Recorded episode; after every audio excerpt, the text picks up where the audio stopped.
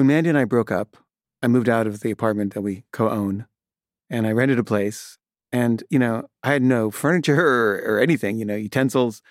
And I, you know, I remember saying, you know, can I have like half the dishes? And she was like, no. I was like, well, can I have like some dishes, some forks? She's like, no, buy new ones.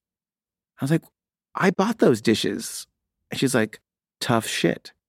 They're mine now. And I was like, well, can I have my books? And she said, no. I'll figure out which books are yours and I'll put them in a box and I'll put them in the basement and you can come pick them up from the basement.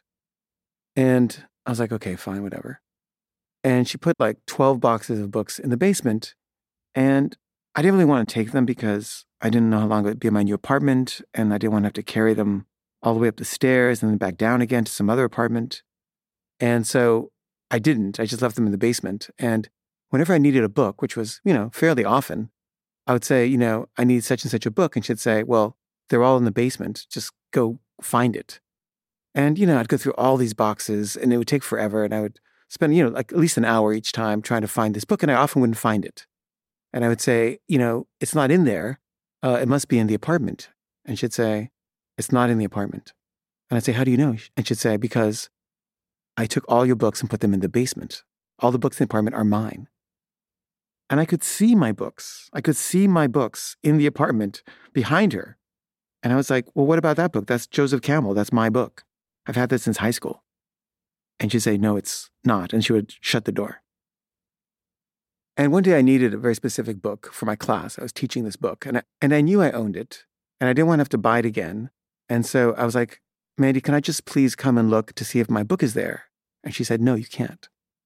And one day she wasn't home and the kids were able to get in to get something they needed. I think they needed like, you know, jackets or something. I don't, I don't know what.